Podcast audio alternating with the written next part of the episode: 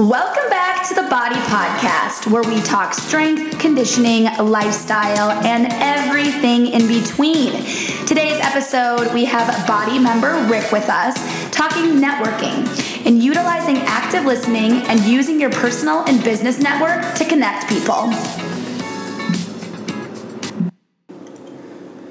Rick, Ricky, Richard, Boss Man. What, thanks for coming to the podcast. But what is your actual name? What are we going by? Because you get called so many different things. I didn't know what to call you. Where are we going with? Well, so my given name is Richard Eugene Marquez Jr. So I am a junior, right? Okay. So growing up with my dad uh, having the same name, we had to differentiate. So my parents started calling me Ricky.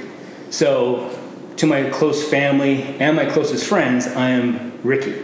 Ricky. Now, um, as far as friends that are outside of that, I mean, they'll call me Rick. And then business associates, because of my name being Richard, I had put that on my business cards, everything else. So most of my business associates know me as Richard. Gotcha. So I go by all those names, um, you know, as Yeah. so you, anything that resembles a nickname for Richard. You got or it. the I'll full name. it. Okay. And I've been called all of them. Trust me. yeah, yeah. no, I, I was gonna, I was gonna throw in like a mean nickname in Oh, there, like something like uh, something like mean. Something I was like, I don't know if I should say that right now. Let's at least wait a little bit. Bring but it. uh, and it. Know in the intro, it's we're, we're gonna be you know focusing this around networking and stuff, Right. and obviously you've done a lot in your past, and we'll get into it. But Sure. before we get to that, Sure. kind of just talk a little bit about yourself, where you're from originally. If you're not from here, did you how'd you end up in Arizona? So Well, I'm a second generation native, so my parents are from here. I'm from here. Um, I grew up in Glendale, so in the West Valley. I went to Apollo High School.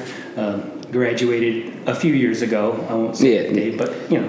uh, I think it was it 2013 or 14, maybe, right?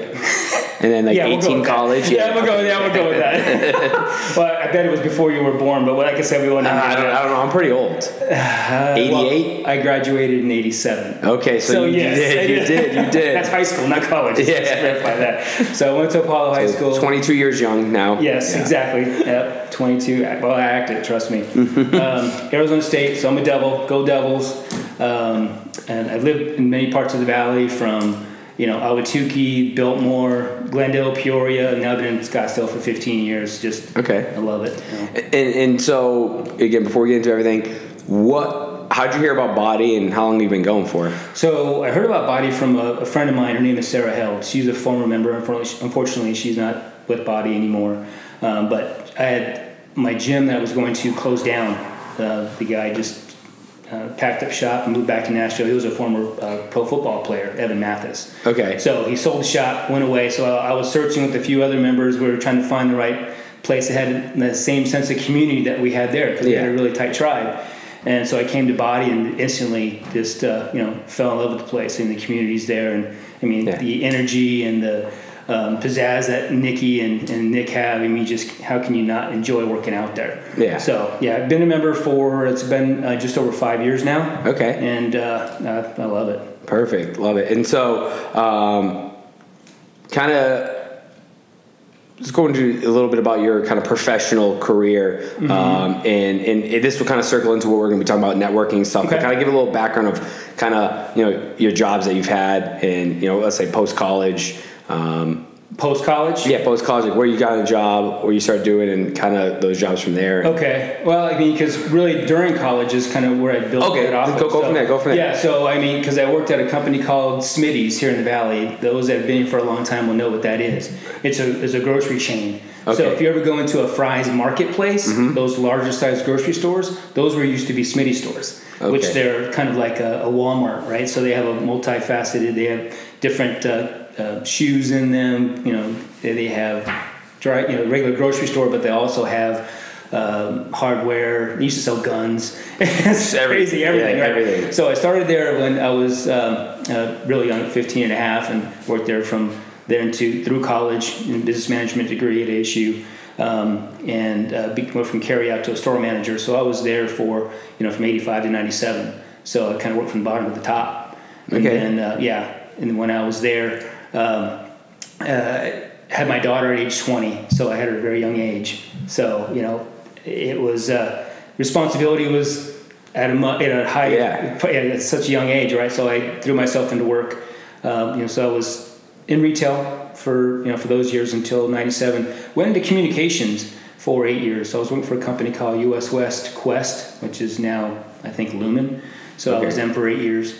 Had a lot of fun there. but Had a lot of success there. Actually, one year uh, went on a trip to Paris and London on the Concorde. So Oh. I, can, I can honestly say I flew the Concorde, got a little piece of paper that That's- showed I that's pretty cool. Flew twice the speed of sound and everything. Yeah, that was yeah. pretty neat. Uh, not too many people can say that. What uh, I've always I saw a documentary about it. Um, Mm-hmm. What did it feel like you were going fast, or just felt like a normal plane? Was turbulence? Uh, great question. So, what you feel mostly is the fast acceleration taking off and, and landing is very abruptly. So, when you take off, they don't take off at a normal angle like you take off now. It's more of a steep uh, ascension. Yeah. Right. So, you almost like you're back in your chair and you're shooting up like a rocket. Okay. Right. And, and, and in the air, when you're looking outside, you can tell you're going faster because the clouds are going by faster. Yeah. Really? Sometimes when you're in, the, in a plane, I'm like, how is this going 500 miles an hour? Because it doesn't look like I'm moving that. Right. The clouds don't, but The the, clouds are going Concorde. Concorde, there's like zooming by you. Right, and you're flying in the stratosphere, so you're not flying where normal planes. You're flying actually higher up. Okay. But even so, it, it was interesting because when you're looking outside and you see those clouds kind of going a little bit faster, when you're walking on the plane itself, there was actually some gaps in the floor of the plane because as you're going at that speed, the plane actually has to elongate and shrink Okay. as it goes. So it was weird because you can feel that space under your feet. But uh, that was it was quite an experience uh, to, to say that I would do that. So anyway, Yeah, yeah, that was awesome. That's cool. I, uh, yeah, I did that. Uh, that working out at uh, U.S. West Qwest for eight years. Um, then they realized they were paying us too much money, so they cut the pay scale. So it was time to go somewhere else. Yeah, yeah. So I went back into retail as a store manager for Sprouts Farmers Market for for two years.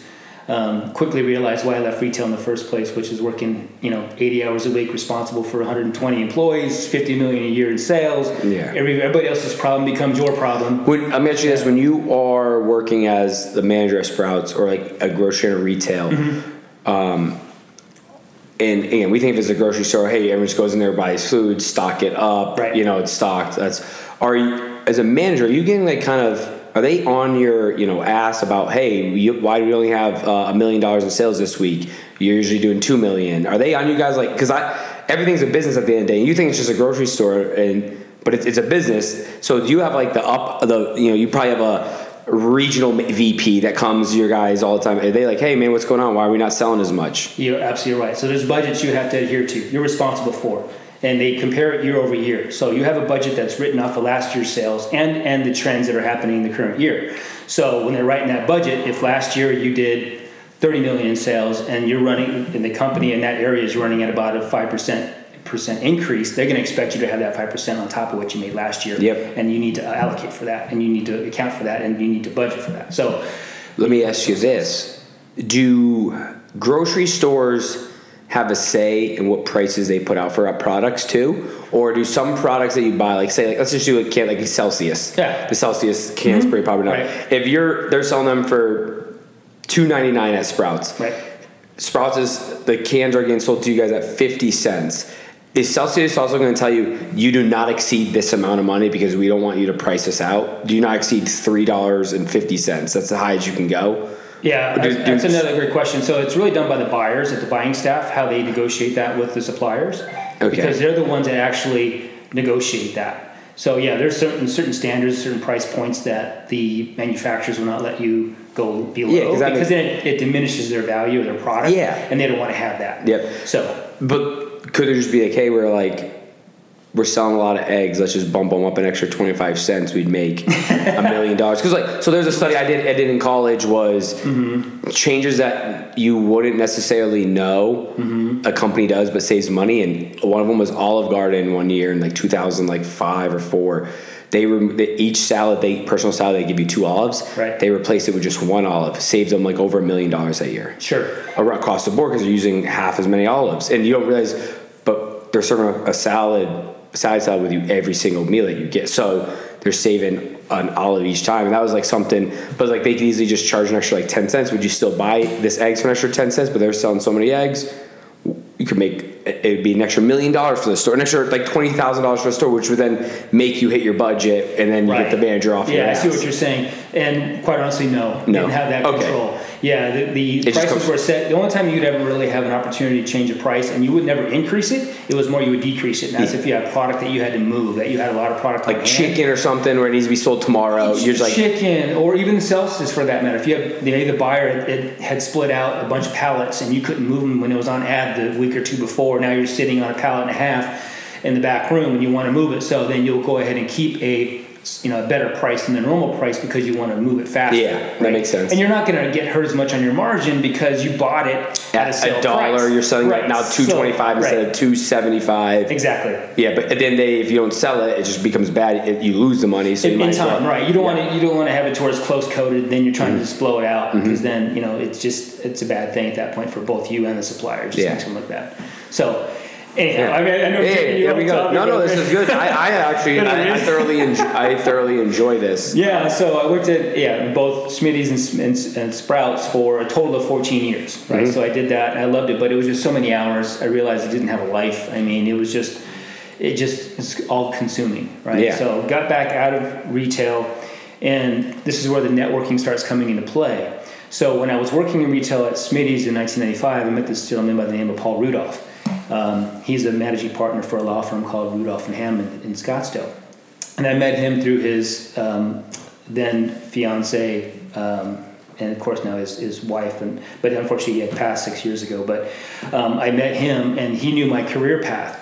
And when I was working at Sprouts, he can tell. He came in shopping, and he knew that I was not happy being back in retail. And he knew that in the past, being that when I was in communications, I was networking with them and going out to chambers of commerce, being part of referral groups. He knew that I was going out and building those relationships with other people, and he wanted to change the how he was going about marketing the firm, rather than doing a uh, uh, ad in the yellow pages or television or newspaper ads or however the kind of marketing they may have had. He wanted to do more of a personal touch. So he wanted to hire someone that was on staff that was going out and, and networking with uh, property and casualty, insurance agents, with auto wreckers, with other doctors, with other attorneys, with with people that should come in contact with people that are in accidents. That once they have come across them, they're going to refer them to me and the firm versus going another direction Yep. because they have someone that they know and trust that does a great job for those individuals, and thus they'll come my way. So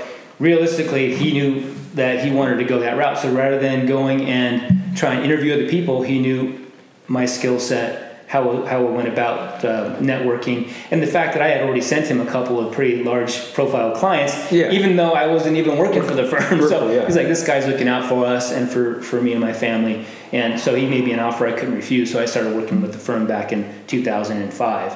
So um, I was the director of client relations. So I was a direct employee of the law firm at that point when I left Sprouts. Okay. Um, but rewind four years while I was working at US West Qwest, they actually paid for me to get my real estate license. So I got my license back then in 2002 um, while I was working at US West Qwest, and I was double dipping, so to speak. I was actually working with the employees there, helping them find their houses. They were moving out of their apartments and they were making all this money, wanted to buy houses. So I have all these people that are from 21 to 50 years old, you know, Yeah. You know, making some pretty good coin, looking to buy houses. So I was helping them find houses. So I'm selling them houses, working in communications, Yeah. double, double dipping. So that's where I got my first taste of multiple income streams. Yeah. and that's why I, to this day, I still do the same thing. So I'm still doing real estate, been doing that for 21 years, and then um, working with the law firm for uh, 17 years now. Um, uh, 10 years ago, I instead of working as a direct employee, got my own S corp. So now I'm an independent contractor. So I, uh, you know, still do the same thing for them, but now I'm independent versus having to be an employee. Yeah. So I get all the benefits from a tax standpoint. Yeah, yeah. No, I work with uh, contract uh, IT consultants, so a lot, a lot of You know. them like to do uh, have their corporation set up for writing off a lot more and, and everything. Mm-hmm. Absolutely. Too. So yeah, it, it's it's it's a lot better from, and we can pay them more because there's less. Ta- there's no payroll tax. You know, there's a lot. There's a lot of benefits to just being you having your own corporation than the company just paying you. Right. Yeah. So And that brings me to the, the last piece of what I do. Right. so, um, when I went through my divorce uh, six years ago, I was on my ex's um, insurance plan. She was a, the um, executive chef at the Scottsdale Plaza Resort, so I was on their insurance plan because I was an independent contractor at the time, right? So it was cheap, just cheaper to be on her insurance. Plan. Yeah. So when we got divorced, now of course I'm going to be responsible for my own health insurance, and we all know how expensive health insurance is. So I'm thinking, okay, what am I going to do? Am I going to go and trying to find another job that's going to go ahead, in addition to what I'm doing, um, going to help offer health insurance or at least pay half of the premium? So uh, I, I, took a, a, step further. I'm like, okay, wait a second. So I went and got my health and life license. So now I'm a health insurance broker for businesses that have two employees or more, and then the residuals from that are paying for. Well, yeah, that's, that's, another income stream now. So yeah. I have several businesses that I work with that uh, a, a um, broker their healthcare. So let, us get into kind of the, the networking okay. aspect. I have, you know, obviously a few questions, and we're probably going to go all over the place. Sure. Um, I was trying to figure out how to have a fluid networking conversation, but I feel like we're maybe we a little more Jump off the off the cusp on it. Right. But uh, in college, you step foot on campus, especially if you're a business major. I did sports management. If you're any type of uh, in a major where you need to interact with people mm-hmm. and build mm-hmm. connections, they always say networking, networking, networking. Right. Again, why would you think it? Why, why is it so important to network? Well, I think for a variety of reasons. And you know, of course, I've got bullet points where I can explain it yeah. to, to, why. I mean, from simple simple things just to be able to strengthen your your network business connections, to develop long lasting personal relationships, uh, you know, raise your professional profile, advance your career, uh, get access to job opportunities, exchange best practice practice knowledge. Get career advice and support, and of course, build your confidence in public speaking. Because now you're going up to people that you don't know from Adam, and you're gonna have to talk about your business or, or you know, be able to convey what you do, right? With from just somebody from Adam, you know, how are you going to do that? How are you going to get your message across? Yeah. And to do that, though, I think um, where a lot of people, uh, not a lot of people, where I think the the best way to go about that is always ask about their business first. Show interest in what they're doing first. So I want to know about what you're doing. You know, what is it that you do for a living, and you know, what, what's your passion? What you know, what what drives you to do what you're doing? And once they see that you're interested in what they're doing, the natural progression is to ask you what you're doing. Yeah. And then you can go ahead and present what you're doing. Yeah. Right. So, but that's, you know, that's what I think a lot of people don't necessarily do. They just start spewing I, out what they do. And I think what happens with people networking is they just like, they're not really talking the talk. They're, they're trying to they're over talking, like you're saying, they're not listening as much because they didn't either come prepared to the event or they're nervous. And so the only what do you do when you're nervous? You result to something that you're comfortable doing. Well, what's something that's comfortable doing? You can just talk about what you do because because you know it. Right. You know, you're not lying, so it's the easiest way to talk. I've always said this to prepare, and it, this is, goes for any job I think, mm-hmm. and I, even when I, I, use it, this philosophy here, I had a, right. a sales manager that once told me when I first started my job in IT recruiting. Yeah. I was a sport man major. I coached college basketball. Yeah. I don't know anything about IT. Mm-hmm. And our mm-hmm. company's like, dude, we're sales guys, we're recruiters. We don't know it either. Right. But he said, always have a home screen. He's like, you, look, he's like, take your phone, right? You have messages, you have settings, you have maps, right? Right. Always have those major questions that you want to ask, mm-hmm. right? So five or six. What happens is you ask one question. What happens when you click the settings button? You ask that question. It could open up a 20 more questions, right? right? But you don't know where they are because you don't know yet. So you answer that question. Now maybe you have one or two questions that lead off to that, right? But what happens is, what happens when you get stuck? Go back to your home screen. Ask one of the home screen questions. Right. So that's why, and I've done it for here. I have I have seven questions for you. Mm-hmm. We could talk. I I had we interviewed my buddy Clayton. I had I had six questions for him. We talked for over an hour, mm-hmm. and we got to three of the questions because they opened up floodgates so to something else. Right, exactly. And whenever it gets stuck, just I go, all right, uh, circle back. Let's go back to this part now of your life. And so that's I think if you're going to a networking event, whatever job you have, have a, have five or six main questions that you want to ask people right. about them. Mm-hmm. Just general questions, sure. and based on their answer, they, they might open up some other stuff that you can relate to. And that person is going to remember you if you're trying to, you know, network. Like, oh, this guy was curious. And based on those questions, it might just be, oh, yeah, I, end up, I went to school in, you know, Boston. I'd be like, oh, I'm from Massachusetts. Where did you go? You know, like, so like those things, but, but have a home screen. And right. I call it the home screen. Just have a home screen, basic questions always circle back to. Well, and also by doing that and having some common common ground is, is building rapport and that's a huge way in building that rapport and trust to build that confidence to where they want to work with you. Yeah. You know, or vice versa for that matter.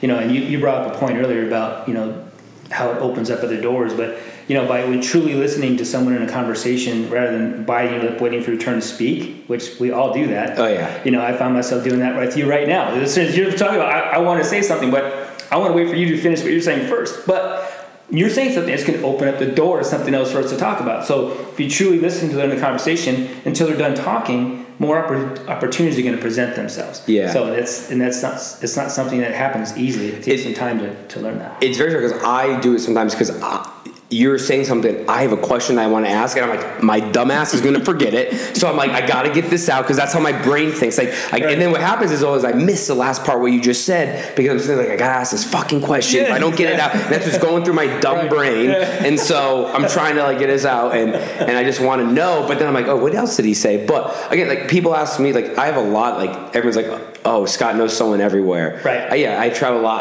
I, I worked in athletics, but everywhere I go, like when I meet people, I kind of ask, "Where are you from? What do you do?" Right. And I always just try to find a common ground, and they'll be like, "Oh, I like I went to you know UMass Amherst. I'm from that area." I'd be like, "Oh, Antonio's Pizza." They're like, yeah, well, I've been Yeah. drunk there at 2 a.m. Yeah. ordering pizza in that little area, you know? And they're like, oh, so they, they, they kind of remember, and it, like I said, builds rapport with people. Always try to, don't, uh, let me ask you this. I know we're kind Yeah. of going all over the place. It's fine. What's what's kind of a, a little no no for for networking? You know, besides you know maybe just talking, being rude, being drunk at an event, something like that. But like, what's a, like a, a no no that people do that thinks kind of okay, or they think it's normal or something? I think it's more of what we just uh, touched on a few moments ago, and that was don't just start talking about your business right off the bat when you're introducing yourself to somebody. You know, always express interest in their business first, and then and wait for them to ask to see what you know, see what you do.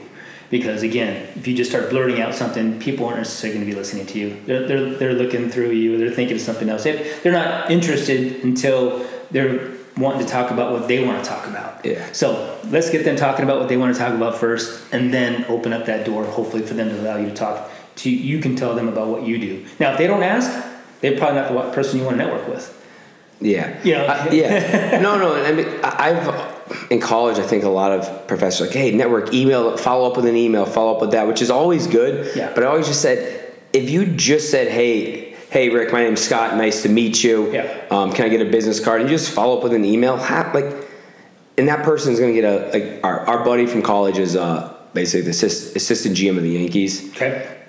very high profile job. Yep. He, I remember he went. He was telling me he went back to college, um, and did like a little speech, and every person like reached out like, "Hey, how do I get in? How do I get in?" He's like, he's like, like because they tell you to email, "Hey, thanks for coming," all that stuff. But it's like hit like know who you're emailing to. Like, Right. if if we're sitting here emailing and like Bezos comes in the body and he talks, I'm like, "Hey, nice to meet you," and I follow up with an email.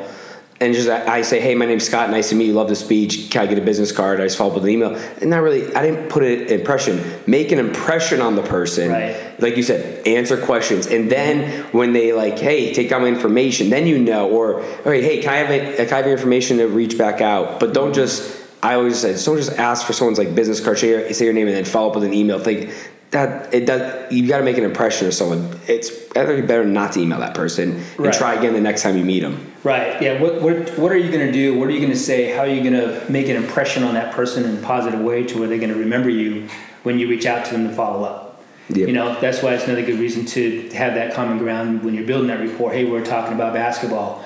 You know, you were a coach, you know, and you remember we were talking about your kid or we're talking about this. Reference that in that response so that he can really put, he or she can really put that um, note of remembering you that way. So, Yeah. you know, and that's just, and that comes over time. It comes natural when you're just talking to someone.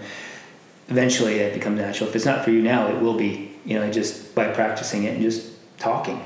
Yeah, the, the best way is, uh, and this is like more of like a sales thing, but the best way to practice is just get on the phone. you know, you can play all these hypotheticals in your brain. The best thing is just go go to an event. If there's some type of, out Arizona does a pretty good job of doing like networking events. If you just Google stuff, there's a lot of like, whether it's like uh, local entrepre- entrepreneurs, young entrepreneurs, thirty under thirty clubs, like stuff like that, to where you can network. And uh, I don't. No, I, I, yeah, I know what you're saying. And I, I think I think the best option, yeah, you might be you might come off like a weirdo the first time, or you might not be your best. But the more events you attend, the better you get at talking. The Absolutely. more people you meet, it's the only way to get better. Absolutely. I mean, for me, uh, starting out at a young age, I mean, my very first job, which we're not going to get into that, was a paperboy. So I had to go as a young kid, going door to door, collecting money from adults, collecting at 10, 11 years Your, old. your, your senior, your your manager, whoever would tell you like, hey, these people, they put like the slip in there. Yeah. These people are past due. Yeah. Try to go collect them. And you're like 13 year old kid trying to collect Exactly. two dollars and fifty cents overdue. Oh, it's like I'm really gonna date myself. There's a movie called Better Off Dead. You know, I want my two dollars. You know that movie, that's exactly the truth. I watch that movie, I get, I crack up every time because it's a, it's so true that scene, right? And then uh, the different type of communication and interacting with people. You know, being a grocery store, you're face to face. You're seeing them face to face. You understand what they're wanting there right in front of you. And you learn Yeah. to communicate that way. Communicate that way. You learn how to manage the people that you work with, both the people that you work for, upper management, and the people that are working with you at the same level, and the ones that are actually doing all the hard work for you. You know, the ones that are bagging, the ones that are you know stocking the shelves, you know, checking out the groceries for the, the employees or the customers. So you learn how to manage all that, but it's all communication. It's all building that way rapport and how to talk to people. Yeah. You know, when I was working at US West Qwest, I was on the phones for the first few years, so I know exactly what you're talking about, being on the phone. When you're not in front of you, people get very, very uh, bold because they can say whatever they want because they're not right in front of you. And they have no problem hanging up on you, or No. and it wasn't cold calling; they were calling into me. So it's not like, Yeah. you know, but you know, you just learn how to, to talk to people in different ways. So you know, for me, I've been fortunate to be able to talk to people in many different ways and all, in all different walks of life. You know, from you know business CEOs and um, you know the original owners of Sprouts, uh, the I'm good friends with uh, a few of them still. They've since well since retired after that company went public, and Yeah. Uh, God bless them all, right? So, I mean, uh, so I mean, you know, it's been I've been very fortunate to have some really good contacts that I've and be, I've built over the years, and um, some really good friends that uh, um, that are well, ones in broadcasting. He he played 16 years for the uh, in the uh, MLB. His name is Jerry Hairston Jr. He does the Yeah. uh, TV for the Dodgers. So Okay. back and forth. I play golf with him a couple Nice. times a month. Super nice guy. But I learned a lot from him about networking when we go to events and I'm meeting all these different ball players or you know managers and whatnot. It's it's interesting to see how they talk. I mean, they're just just as like us talking right now. I mean, It- it- I, I, so my, my buddy Rich, uh, he's he broadcasts, Mm-hmm. and I go to a lot of his sporting events because because of him because he does Yeah. all these games. Like I mean, to where like he'll have Jim Nantz send me a video for my birthday. Happy birthday, Scott! Well, he's a, you know, Yeah. good evening, friends. Yeah. You know, Yeah, or yeah. hello, hello, friends, and he'll be like, hello, fr-, he'll be like, hello, Scott. Uh, Rich just want me to correct, you know, like, and it's so cool. But when you when you sit down and have a drink with them. Yeah. Yeah, they're just we're just regular people having uh, Final Fours with Gary Payton. Yeah. Me, Rich, Gary Payton, and we are literally just all shitting on each other. Yeah. Like we're like like we've been friends for forever. But Rich is such a good networker. Yep. You know, he he works events, talks to people, actually cares. Like, oh, what are you doing? Oh, you do that. You know what I mean? And I kind of met him years ago, and I'm I'm the same way. It's just it, it's the more people you talk to, the better you get at it, and the Yeah. more people you can kind of relate to, then you have a connection with everyone. Mm-hmm. You know, and uh, I think I think I do talk a lot, obviously, and but it's like. If I didn't, like, what am I supposed to? I'm not, have less friends and just I don't know, be miserable and not get. But I'm like always curious. That's why I, when I when you asked before we started this, you know, why'd you guys decide to do this? I mine was I think there's a lot of cool members that I don't know anything about that we don't know or that you, that, uh, know Nikki and Nick kind of know. Yeah. But, like other members don't know that like Steven was the video guy or you you are Right. this like Yeah. there, there could be someone listening to this podcast that you could help and now they're like all right let me reach out to him I have a couple questions you know what and, No, I- and, and that's kind of why I thought it could help the community and especially you know when I brought it up during COVID I was like hey people might be losing their jobs like you, someone might be able to help someone in, in you know this industry so I've done that many times at BODI already, but the, it, the uh, challenge for a single male at BODI is if you're going up and talking to a girl, they, they automatically think you're hitting on them rather than maybe maybe you have a general interest in what they do and then you might be able to help them in some way. So yeah, that's where it's, it's a fine line you have to understand and not feel that you're crossing. Yeah, I, I think that as long, yeah, I, I think if you kind of go with the intentions of just like, hey, I'm kind of curious, I was just asking, and if, if people take it as like you're hitting on them or they're rude, then it's just like, all right, I, if you do it that way, I don't, eh, we probably wouldn't be friends anyways. Kind of how I look at it. yeah. I'm not like, I don't go fuck this person. I'm just like, all right, well, geez, sorry, I, that didn't turn out. Or, or I always feel like I'm like a comedian, you know? It's like, or that joke didn't play. Yeah. You know, maybe I, maybe Yeah. maybe I maybe I did, you know my joke didn't play, and not saying I did a joke. I'm just saying like oh they just you know Yeah. move on, uh, work on the next one or whatnot. But I, I think like for anyone listening, that like the networking, I think you just have it if you if you generally do care what their job is, Right. what there is, you can definitely tell. Like the Mm-hmm. person that you're, uh, if I'm asking you questions and I'm actually generally curious, you can tell that I'm actually curious and Yeah. want to know, and so you'll open up a lot more Right. about things too, and it just again builds a builds a connection and and, and we go from there. So Well, you know, with doing that at the gym, both uh, when connecting and networking at the gym, it's helped me out tremendously in a couple ways. So my old gym that I was with, it was called Zone Athletic Performance. I was there for gosh eight years before we closed it down, and then now with BODI. So uh, going to both of those gyms and networking, it's actually resulted in two of the biggest real estate deals I've had in my 21 years. So they both resulted in these multi-million dollar home sales. yeah. So, and that's just from talking and networking. Yeah. You know, and so there's truly a benefit in that for me personally, but also now they're both of those clients are friends and they're gonna they've been referring me other clients. yeah. So you know, it's just a snowball effect. Absolutely. I want to go back to something not to do. Okay. Um, for networking, here's one of the things is never go into a networking event looking for someone to give you something out of it. That's yep. That's uh, that is. I think a lot of people are like they're going to a network event because they want. Like if, if I'm an entrepreneur, I'm like I'm going to this event to try to create other business partners with me to like maybe I can help them, they can help me. But it because you, can definitely see like the desperation from someone like they, they want something out of it for their own personal gain Right. and you don't want to do that when you're networking you don't don't go in with the mindset like i'm going to do this to have my own personal gain because then it comes off very i don't know the, the weird way to how, how don't to say describe salesy, but yeah, it, yeah, com- it comes yeah, off as very yeah. sales like it- like i've left per, like you're doing this to me just so that I can help you with something. Never expect anything in return. Help people out because eventually it will come. It will come full circle back to you. Right. So you're you're bringing up something that I actually wanted to talk about a little bit today. And I belong to a referral group. It's called BNI. It's that's BNI? BNI. Okay. That the acronym stands for Business Networking International. Okay. Um, they've been around for over 25 years.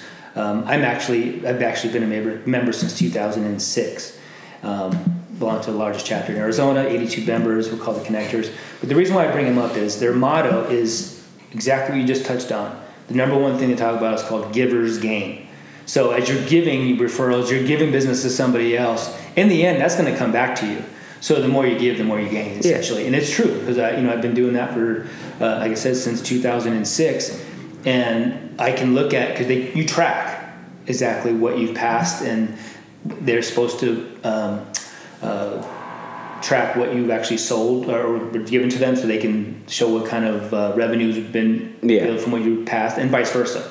And if you look at that over the years, it's, it's about equal or what I've actually gotten results from our firm has been more than what I've actually passed. So it's Yeah. truly giver's gain. And, and I've always said too is the other thing I said is like 'cause college kids are always like, well, how do I do-" like? They just want like they think by just networking is just reaching out via email or a person like a younger person Mm. seeing you one time, reaching out via email. It's like, oh, they're gonna they're gonna help me with a job, you know, or something like that. And I'm not saying Right. Mm-hmm. that that doesn't happen, but if you are just going in there, like you said, looking, how does this benefit me without helping someone else? Because there's people like I will like I've done a lot of stuff for some people and I don't feel um, so bad like when I actually do need their help, it's like I know I can count on them too. So it's like, hey, and, and you never hold head. I'm like, hey, I've given you all this stuff. You can't help me one time. It's more just like they, but Right. they're if they're the same person that you'd like to be around. It's you help them out, and they're like, "Hey, can you do me a favor?" Yeah, dude, it's not a favor. Just ask as a friend, ask me for help, and you know what I mean. Right. It's not like it's not you're doing me a favor. It's hey, can you help me with this? Do you mind doing this? Mm-hmm. Um, but you know, you still as a friend will be like, hey, do you mind? Do me a favor, and there's it'll it'll get returned. You know. Mm-hmm. Yeah, it's, a, it's a different sense of trying to, to build that you know relationship when you say doing a favor versus Yeah. you know you know I want to help you out. Yeah, our uh, buddy was on it. He he I.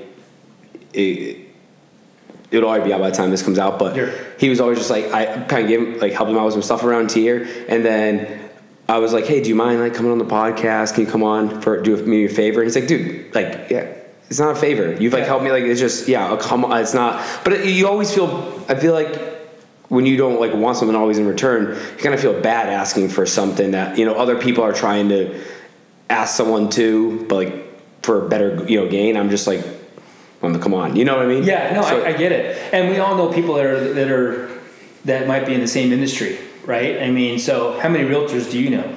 Oh, Probably now, fifty. yeah, now a right? ton, yeah. You know, you know, as far as like health insurance brokers, how many you know? Well, that may not be as prevalent, but you know, uh, being that uh, I work for an accident injury law firm, we didn't really talk much about that, but um, that I do that. I'm actually I am essentially an ambulance chaser, so I help people that have been in accidents. Oh, okay. I refer them to the law firm. So I'm not an attorney, but I refer those accident injury victims to the law firm. So I'm basically going out there procuring those accident injury victims. So that's where I go out and I network and I connect with property casualty insurance agents, auto wreckers, uh, chiropractors, other other MDs, other attorneys, so that when they come across those people in accidents, they refer them to me, and I refer. Is, now let me ask you this: Is this something where, let's say I get like hit by a car, I go to chiropractor, like fix me up, and he's like, "Wait, what happened?" Like, "Oh, I got hit by the car," and the chiropractor's like, eh, "Well, it's, we're gonna have to be seeing you for rehab for X amount of time. It's gonna cost you a lot of money." Yep. They're probably like, you know, you know, you could get that money from the insurance or from the person that hit you, Correct. but there might just be like, "Hey, I, I just don't know who to talk to. I don't know what lawyer," and they're probably like, "Well, we know a couple," and they refer. Is that kind of how it works? Exactly how Okay. it works. Thousand percent. So you know they and they're on their behalf. They generally give one or two people because you don't want to just be pigeonholed into just one person. You want to Yeah. show, hey, look, I've got a couple. You know, I want to call them both, and you can decide which direction you go. But they, they understand how important it is to have that type of um, representation to make sure that you're getting taken care of properly because. Uh, if you've ever been in an accident and you've never hired someone to represent you, you know what it's like because they just they steamroll you. They'll tell you, you know what, even though you've been going to the doctor for six weeks and you've got you know ten thousand dollars in medical bills, we'll give you five hundred bucks and we'll take care of those medical bills for you. Yeah. And some people, say, oh, okay, I'll take that five hundred bucks, not realizing that there's been other aspects out there that they're leaving on the table from pain and suffering, time off of work, Yeah. you know, punitive damages, whatever else. They're leaving thousands of dollars that they could have received that they're entitled to, Yeah. but they didn't know better. And, so and I think some people, and um, it's almost like uh, Cam, because he was my dentist, Mm-hmm. and I was needed a um, implant. And he was like, "Listen, I feel confident to do this, but like, you should go see this other dentist." Like him referring me to another dentist because that's a specialist in this area Mm-hmm. makes me feel more confident that I can go to Cam. He's not just going to do it to make a quick buck. He actually cares about the Right. person. You know what I mean? Yeah, that he's doing. yep. So that's always been like so. You refer, and I think I read something or I see something the other day was uh, in New York back in the day a bunch, or maybe might be in London. There was a an Indian uh, shop opened up, a restaurant, Okay. and like two others open up around the corner, and they were like, you're like, oh, you got competition around the corner, and that's like no. We are now the spot for Indian food, so everyone comes here. Hey, you want good Indian food? You go to over on the corner of uh, 125th and, and you know Mass Ave, or whatever Right. a street name is, and that's the Indian food centric. Wow. Mm-hmm. So you always go there. So it's, it's actually bringing people there, and if one restaurant's full, the other's full. Or then they'll send people, hey, just go over to that restaurant. You know, oh, there's a wait here, there's not a wait. So they're bringing everyone over there for Indian food. Everyone's winning, everyone's eating, and then they talk to each other. Hey, I've noticed a lot of like the Americans don't like this, so Yeah. I save money. Don't buy. We're not, you know, selling a lot of this. Don't buy that. You know, Right. don't waste it. And they kind of communicate. And they all, they're almost like uh, working together when they do that instead of like competing. I guess you're right. Exactly. And I always said like with the dentist or the chiropractor, like, hey, here's like three or 4 Mm-hmm. and you guys, if you can't take on a case, like, hey, you refer them to another friend. So that makes the customer be like, hey, I, I trust these guys. So if I'm gonna refer someone, hey, I use these people, but they referred me from this guy who seemed like a great person too. So Right. And that's quite honestly, that's because I'm independent too. That's what I'm able to do. Yeah. Ralph and Hammond is my number one firm that I go to. But if in the event they don't want to take a case, I've got other firms that I refer to that you know I can pass that case on in the event they don't want that case. So Yeah. exactly what you're saying. That's what I do. But I have to sidetrack for a second. Yep. We're talking about Cam a minute ago, dentist. Yep. You BODI basketball a couple weeks ago. You weren't there. He I- was there. he sweats so No, no, much. that's not what I was gonna say. Uh, uh, this dude, this dude can't touch the ball without it, it being so He freaking. What we need like nine basketballs playing this fucking guy. Love the guy. He's he's a strong baller, and he's just. I mean, he's. He a goes 100 miles an hour. I'm a big guy, but he. I Oh, mean, I, geez. I was I was posting him up, and I was trying to muscle him, trying to keep him out of the box, and Well, we Woo! we played one so time. It it was like Nick, myself. Basically, everyone was like on our team was the size of like Nick and I. Okay. So like we're all just the same height, same like all, all guards, and we have to play against Kim, and he just got the ball, and we just had to hope that it like someone missed a shot away from him. Yeah. Because he would just get it. He one he, he plays hard. Yeah, well, yeah, and he's yeah. athletic. Sure. And he's in shape. Yeah. And then he, he sweats nonstop. So it's like it's just like you can't even just he just gets any rebound in his grasp, he just gets and puts it up, and it's to a point where it's just like we'll just, just you get the point. We'll just take the ball up. We're yeah, not, exactly. We just Well, we hope had- they miss a what is he. Six three, six four. yeah, six three, six Four. four. I'm six foot, so I mean, he was jumping over the top of me. And I, I Oh, mean, yeah. I was right there, and his, come on, man, Massive dude. That's not fair. Yeah, Big, yeah. know, and he came up to me when we, we first started playing the game. Goes, hey, just want to you know, I, I do sweat a little bit more, so I apologize. I was like, okay, you know, you know, it wasn't like it was that scene from Along Came Polly or anything. Yeah, no, no. but, Oh, but yeah, it was it was fun playing with them, and it was pretty competitive. And those BODI basketball things were they were a lot of fun. Yeah, it- it's a way to like get up and down, get cardio, and without Yeah. having to go outside and run. Right. That's kind of how I always looked at playing pickup basketball too. Yeah, and it's another way to to inter, uh, interact with the other BODI members that you may not be able to in the gym Yeah. because you're just the teams that aren't playing. You're sitting there waiting for the go, but you're just sitting there chatting. Yeah, You can- absolutely. You can network there too. you can figure out what people do and. Exactly. Yeah, so I had a lot of fun with that. But um, I, I think I think we kind of got all the questions I, I wanted to ask. I'm trying to look through some of them, but we kind of touched up on you know the do's and don'ts of networking. Um, you know, obviously your background, your how your networking led to two of your biggest deals. Yep. I mean, anything else you wanna? You know, I mean, just networking as a whole, I just find that you know it's been phenomenal for me to help build some solid personal relationships. I mean, you do that just, and you don't do that unless you actually put yourself out there, and it's not easy to do. And um, you know, once you start doing it, it becomes natural for you. You can talk to anybody anywhere. I remember going uh, was going out of town with my family maybe, gosh, eight years ago, nine years ago, and this was extended family. It was myself at the time I was married, and it was my brother and his wife and my parents, and we were just going to the airport. We're on that uh, um, uh, train that goes from parking to the terminal, and there was this other couple. They were just sitting there and they were standing there talking, and then something they had said made other people laugh. So I just started talking to them, and my brother goes, "Why are you talking to them? You know, you, you have no idea who they are. You don't know what they're doing." I'm like, well, they've had something interesting to talk about. So I just started talking with them about it, and he kind of caught him like he just didn't understand Yeah. why I would want to talk to somebody else. But you never know who that person may know, and that's that's the big thing for me. You know, I don't know everybody that you know. Yeah. You may know somebody that can truly. I can truly help, or you can truly help my business too. You I also think it's just cool just to learn about other people's Yeah. job.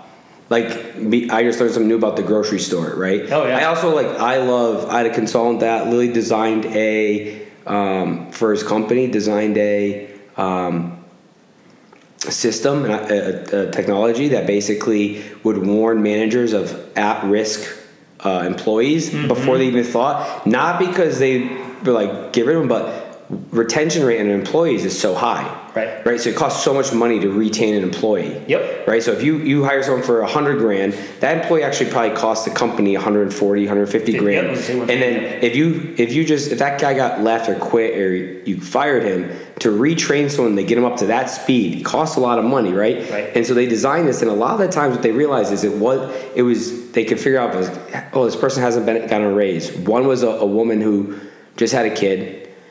She's kind of showing up late a lot after the pregnancy. They brought her in. She's like, "Hey, how's it going?" She's like, "I'm just a little tired." She's like, "You know, the newborn." She's like, "Wait, why don't you pick two days a week and you work from home?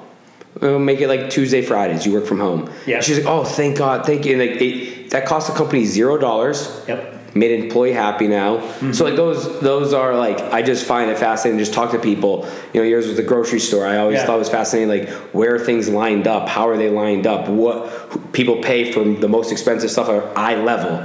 Yeah. li- people pay for shelf space. It just everything that goes into it. I Oh my find gosh, we I can, find talk for, we can talk for hours about that. Yeah. slotting fees and you know all that good stuff. But I mean, now it, the the game has changed with the home delivery and Yep. people you know ordering stuff online. And you, now you have whenever you go to the store, you see people employees that are shopping for the people. You know, it's a, Yeah. it's, it's it's a different game altogether. It's going more towards um, yeah.